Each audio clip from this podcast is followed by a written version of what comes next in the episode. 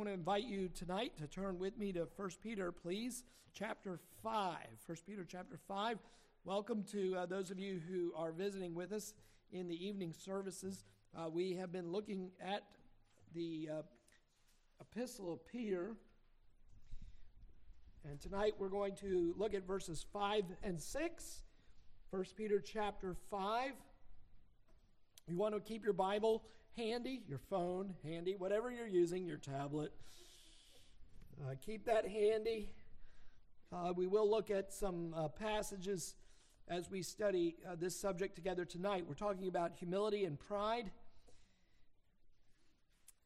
1 Peter chapter 5 verses 5 and 6. It's entitled God opposes the proud. So let's uh, pray together. Let's humble ourselves.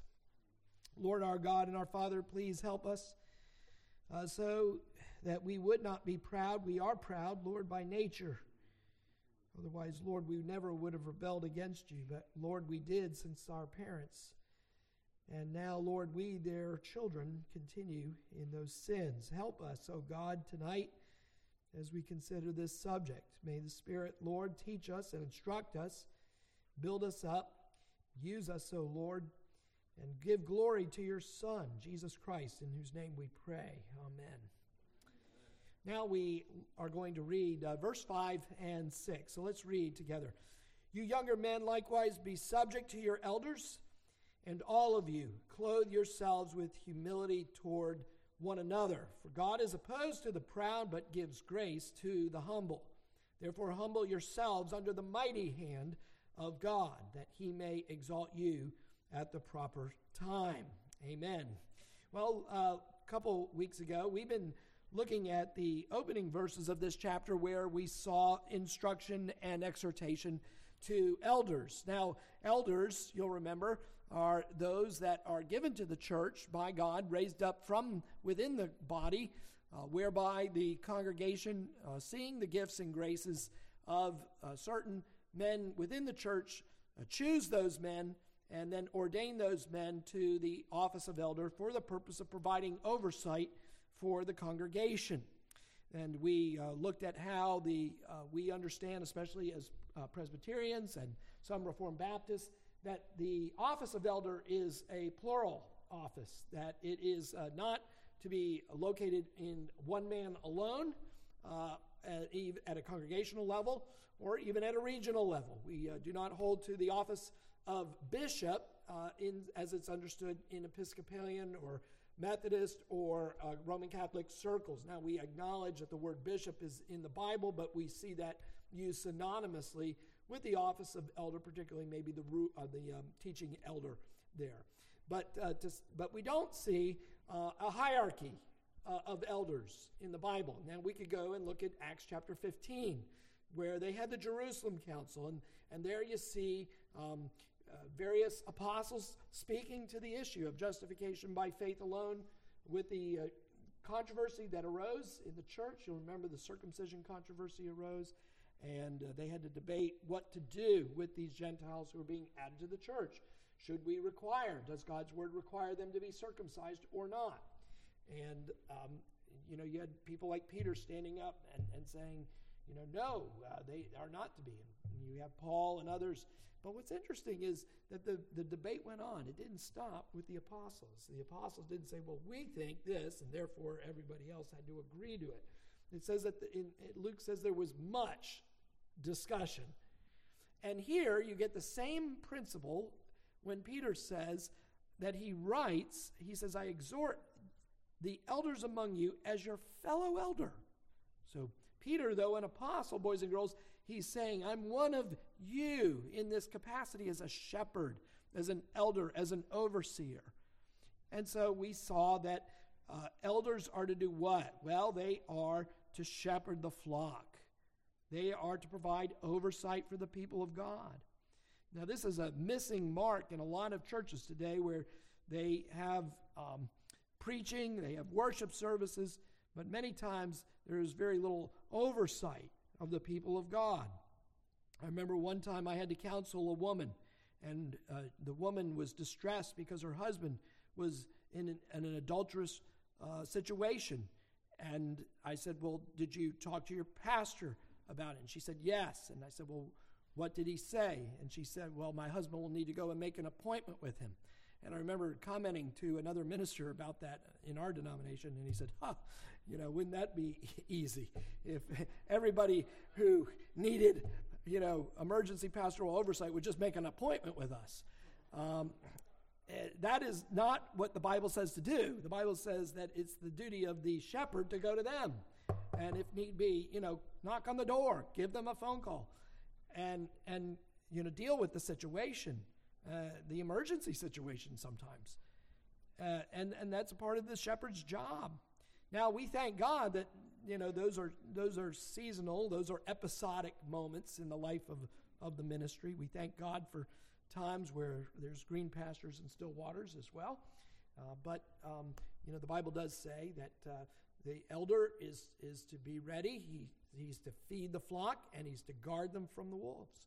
So he needs to you know use his shepherd's crook over the head of a wolf but at the same time, he needs to show gentleness to the very people uh, that he is uh, charged to oversee. You see that in verse 3. It says, Not lording it over those allotted to your charge, but proving to be an example to the flock. And all of this is rooted in the ministry of Jesus Christ. Jesus is the chief shepherd. Uh, Jesus said in John chapter 10, I am the good shepherd. I lay down my life for the sheep. The sheep hear my voice, they know my voice. Now, I don't know this, but I've read in commentaries and I've heard it said that sheep actually do know the voice of a, of a shepherd, of the particular shepherd, so that sheep won't just follow anybody, um, and that uh, they need to be called by um, the one that they are familiar with. Paul, Peter is saying here when the chief shepherd appears, you will receive an unfading crown of glory. When we hear his voice, uh, we will uh, be with him. Now, now, what Peter's doing in these two verses for tonight is this he's, he's turning the tables. Okay, so formerly he was looking at the elders and he was exhorting the elders to their biblical duties. Now, tonight, he uh, focuses his attention on us as a congregation at large. Notice here he does so uh, in a variety of ways. First of all, he starts with younger men. You younger men, likewise, be subject to your elders. And then he says to the whole of the church, all, and then he says, and all of you, secondly, all of you clothe yourselves with humility toward one another. And then thirdly, he gives here a quotation from the Old Testament, Proverbs 3:34, God opposes the proud but gives grace to the humble. And then he gives a final exhortation, humble yourself under the mighty hand of God. So let's look at these three parts. First of all, be subject to your elders here, and he focuses on the younger men. Now, why does he focus on younger men? Why is he picking on you guys? Huh? Why, why is he picking on young men out there? Well, young bucks uh, maybe need it more than others. I don't know. I, I, don't know. All of us have a trouble with pride. But uh, maybe it, it's, it's young men who are growing their antlers still uh, that th- they um, have this sense that they have got this and that they don't need um, others to be telling them what to do. Now, I don't know for sure what exactly was in the mind of Peter here, but apparently the Spirit was pleased to exhort you young men. So, young men, be exhorted tonight here to be subject to your elders here. Now, that's true certainly of all of us, but I do think seriously that young people do need to consider that um, even if, let's say, a young person has greater spiritual maturity um, than maybe even somebody who is older than them. Um, let's take an, an example. Now, sometimes that's the case, many times it's not. But nevertheless, even if, say, God by grace has given a young person extraordinary uh, grace and gifts, uh, they are not more seasoned in experience and, and years uh, and so there is, at a, a natural level, a need to keep that in mind that uh, we need to honor our mothers and fathers who have gone before us and, and be subject to them. Now, I think here he's probably got in view, though, more narrowly that we be subject to those uh, who are elders within the church. He says, You younger men, likewise be subject to your elders. Now, I was talking with the high school students today, and I, and I once was interested in this young woman many years ago, and she seemed to have a lot of grace and Christian maturity. But there was one thing that troubled me very greatly, I said to them. And I said it was because her family worshiped only at home. They didn't have a church. They said, well, there isn't a church that rose to what they felt were their standards of what a true church should be. And and I said, but you know, and I tried to push back on that. I said, well, you know, how, how do you handle the verses like this that says, you know, be subject to your elders? Who are your elders? They, the family had no elders. And, and that's not a safe place to be. Now, there may be extraordinary situations. Um, they're hard to think of, but there could be an extraordinary situation, but it's not likely here in the United States in the 21st century that you can't find somewhere a, a church that you could be subject to, the, the elders. And for me, this was just, I felt a red flag. And, and despite, you know, what otherwise uh, looked like very um, uh, good things, that uh, commendable things that you would find in a Christian woman, said this, this just is not good. This is not safe. You know, to, ha- to, to have a family that's worshiping in their home and never going to church. So, um, this is something that is in here for our own good. This is true, uh, congregation, even of those of us who are elders or your pastor, uh, because your pastor is subject to elders. I am subject to my elders. You know, just so you know, my church is actually not this congregation. My name is on a different roll. Your name is here. My name is on a roll with the presbytery. And so I am to be subject to my elders. Now, obviously, that's a, a bit of an anomaly in that uh, we don't get together nearly as frequently as we do here in this congregation. But uh, should there arise some kind of problem uh, within my life or doctrine, um, I am to be subject to the elders. Um, I remember many years ago, I was at an OPC General Assembly, and uh, a minister was uh, on trial. He was actually appealing his case to the General Assembly, and I was looking at the prosecutorial team, and I realized it was composed within the Reformed tradition of two men who were on very opposite sides of the Reformed tradition. One was theonomic, and the other was a hardcore redemptive historical guy. And I, I nudged uh, John, Dr. Fesko was sitting next to me. I said, John, you know, if, if I'm ever being prosecuted by a theonomist and a redemptive historical guy, just, just tell me I did something really wrong and just, just, just you know, just go with it. So, uh, but we are subject, you know, that here you got these two guys who ordinarily have very different views and they're coming together and saying, brother, you are, you're wrong on this issue here. Uh, and, and you need to, you need to change your, your viewpoint on this here. So all of us are under authority. Uh, there's nobody who is without authority in the church. Uh, we are all under the lordship of Jesus Christ, and under the authority of Jesus Christ, we are to be subject to elders, whether elders within the congregation or the elders of the presbytery. So um, we see there that. Now, it means that we ought to listen. Uh, we are not, as sinners, inclined always to listen. And that means that we ought to uh, take heed to ourselves. If, if many people are coming to us, now it is possible that many could be wrong.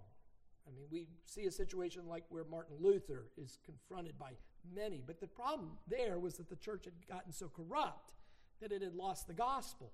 Here you have somebody who has rediscovered the gospel uh, and now. But the, our problem is not that usually today. Our problem is that you have these young guys who think they're Martin Luther, and are, here I stand and I can do no other, and the church, legitimate church, is saying, This is, you are wrong, brother. Uh, that is more of what we probably tend to see in, in our circles here. But I do want to move on here. Um, notice here, then, it says that, uh, secondly, all of you clothe yourself with humility toward one another. Now, pride is a, is a human problem.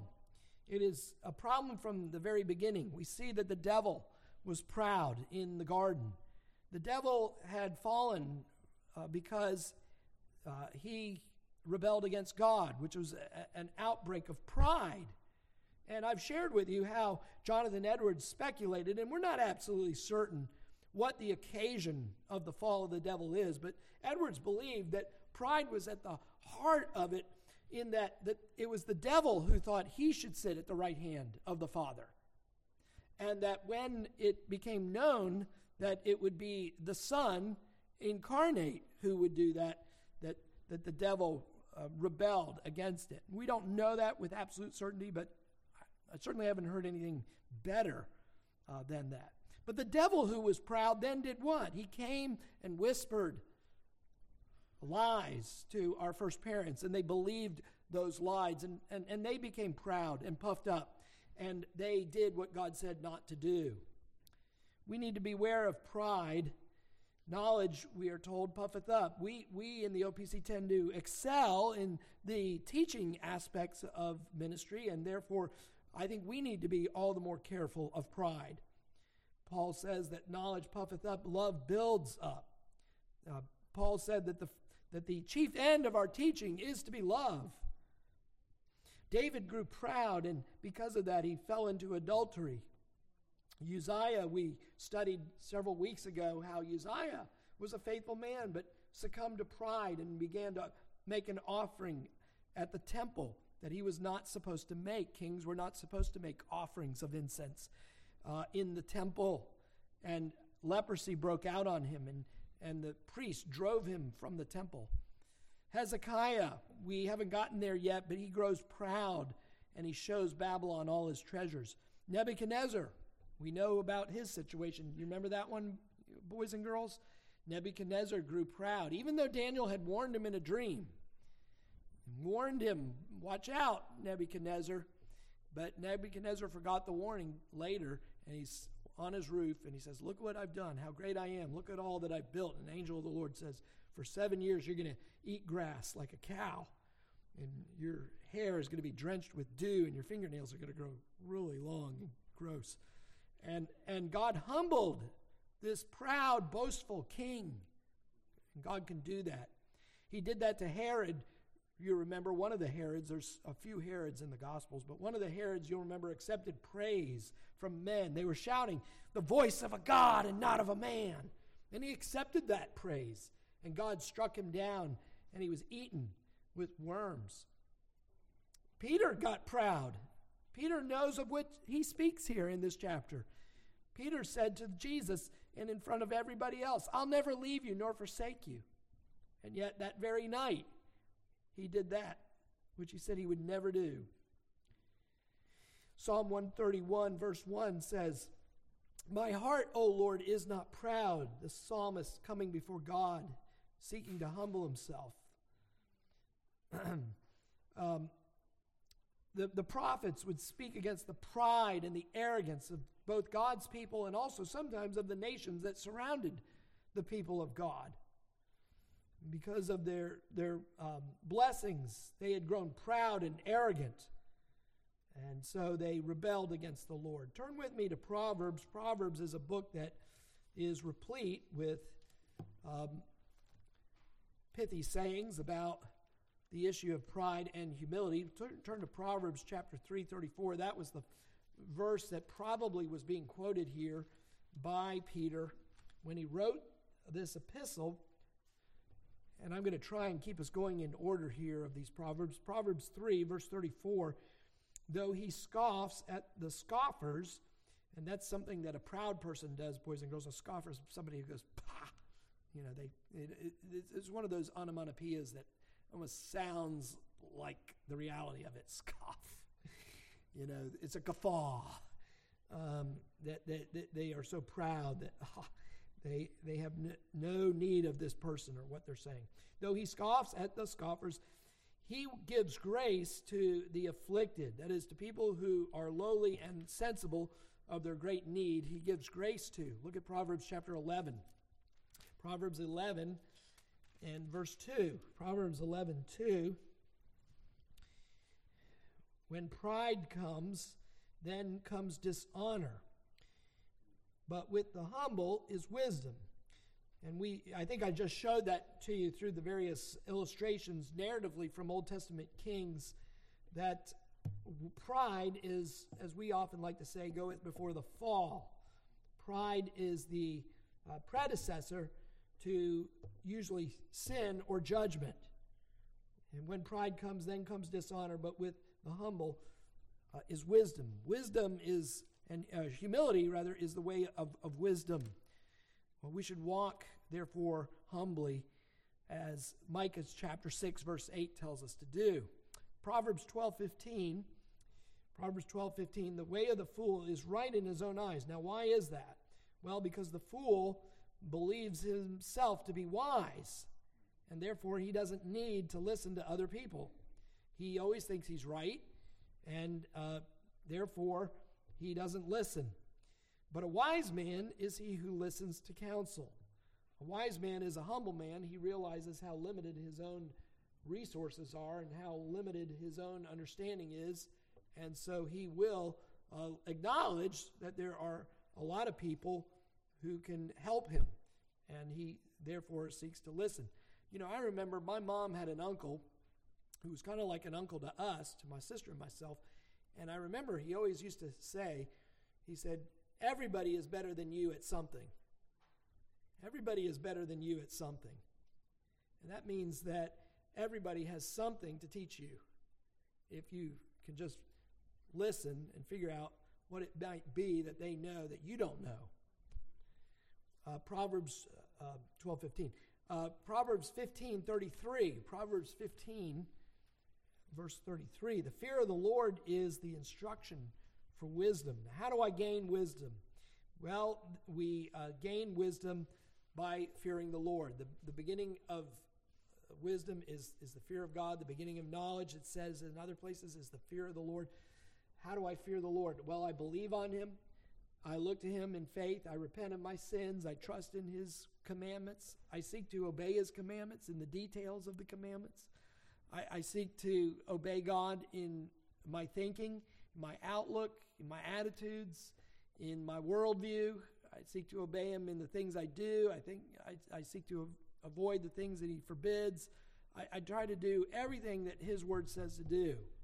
I don't try to live autonomously. I try to live theonomously. I use that word in the largest sense. Don't don't worry, guys. Elders, not speaking more narrowly of the judicial law here, but in the big picture, uh, we all are to live under the rule of God. Um, the fear of the Lord is the instruction for wisdom. And before honor comes humility. You know, I think this is one of the reasons that David, for example, went through what he went through prior to becoming king. I mean, here's a guy who was anointed king as a teenager. Remember, Samuel pours the oil on him while he's still just a shepherd in the field. He's the youngest of all the brothers, and the and the prophet Samuel anoints him. But he, that's not like tomorrow. Then the next day he became king. You remember that he goes through a, a number of, of tribulations, uh, and in, including um, having to suffer the persecutions of Saul. And I think why, you know, why did he have to go through all that? And I think the Lord did that to really prepare him to be king. And so don't let your present afflictions discourage you.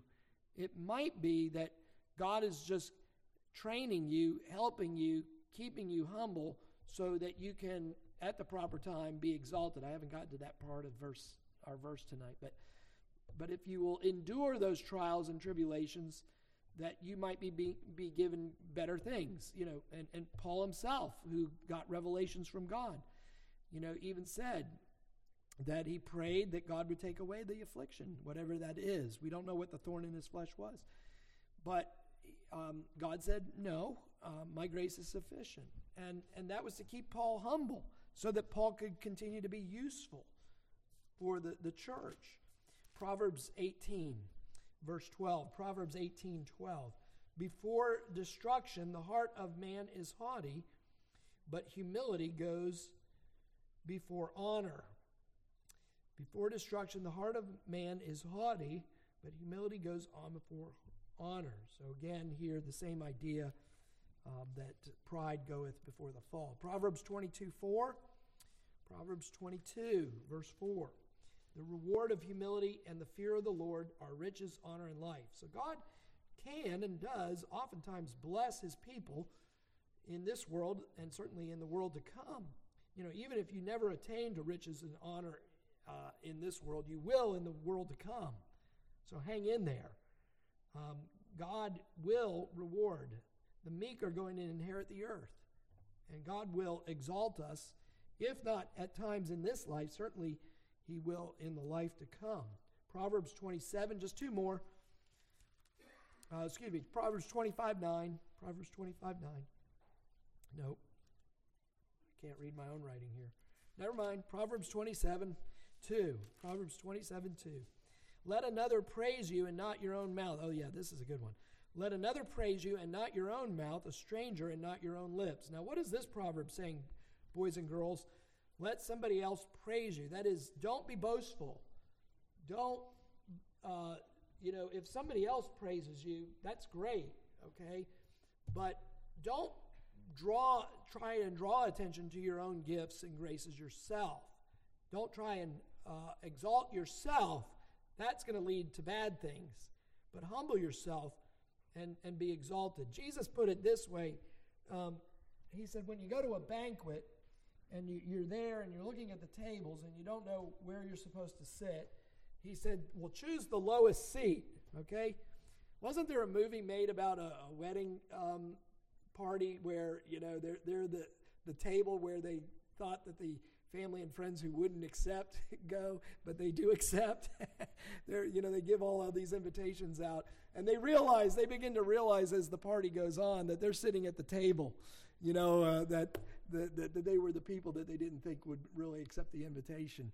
Well, anyway, Jesus says, choose that table. Go to that table in the back corner. Uh, and, and if the, the host says, come on up, well, then, you know, come on up.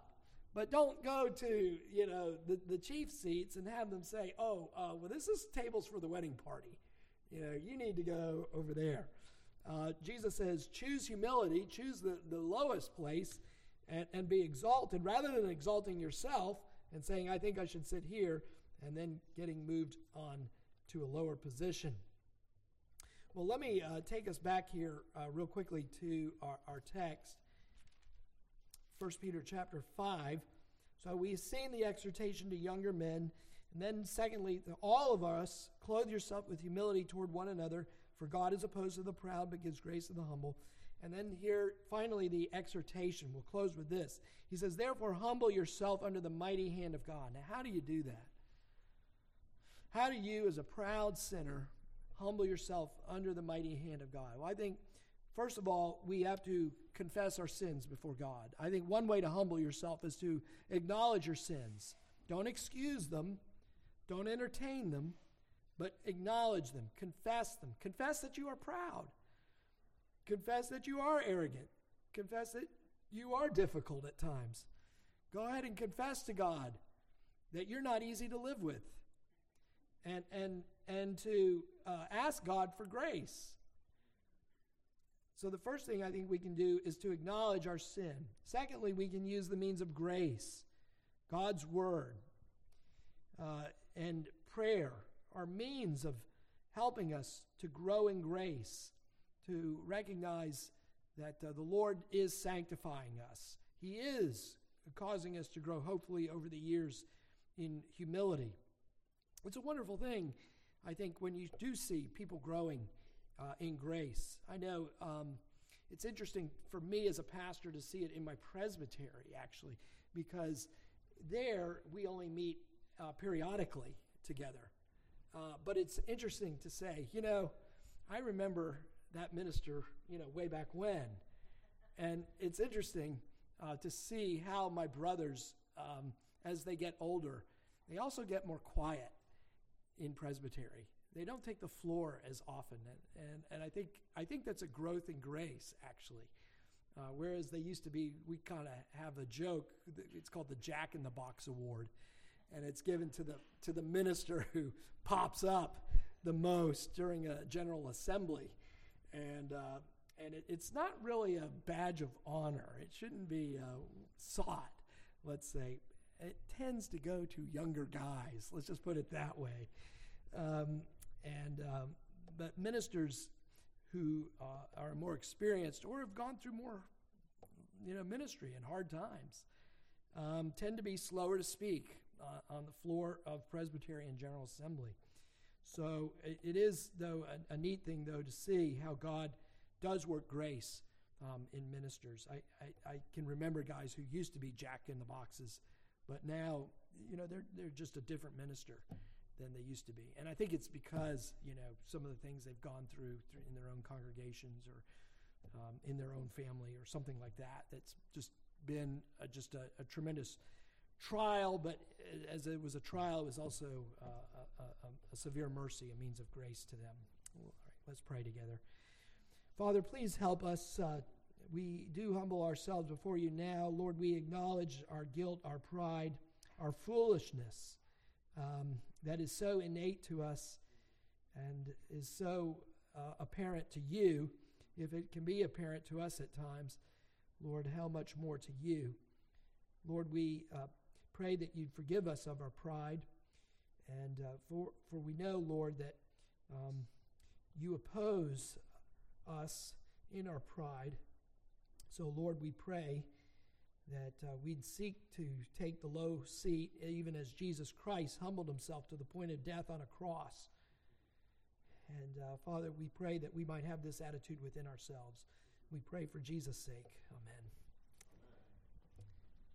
We're going to close tonight by singing 245 in the hymnal. So let's take our hymnal and uh, we'll stand together. 245.